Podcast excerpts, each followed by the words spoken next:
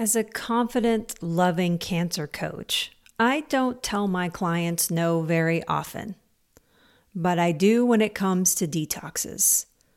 This is not a popular holistic opinion, but I don't care.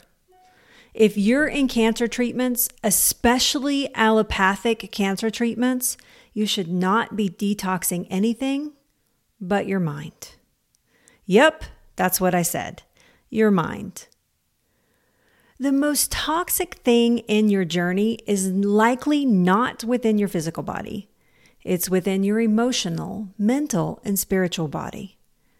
Stress, anger, frustration, sadness, overwhelm, guilt, regret are all normal when it comes to a cancer diagnosis, but they are all toxic emotions. I want to be clear I understand that these toxic emotions are sometimes necessary and sometimes not stoppable.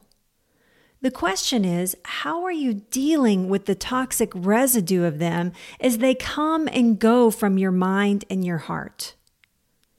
I coach my clients into repurposing these kinds of toxic emotions into action, making anger, sadness, fear, guilt of what is happening to them into a healthy action plan of healing.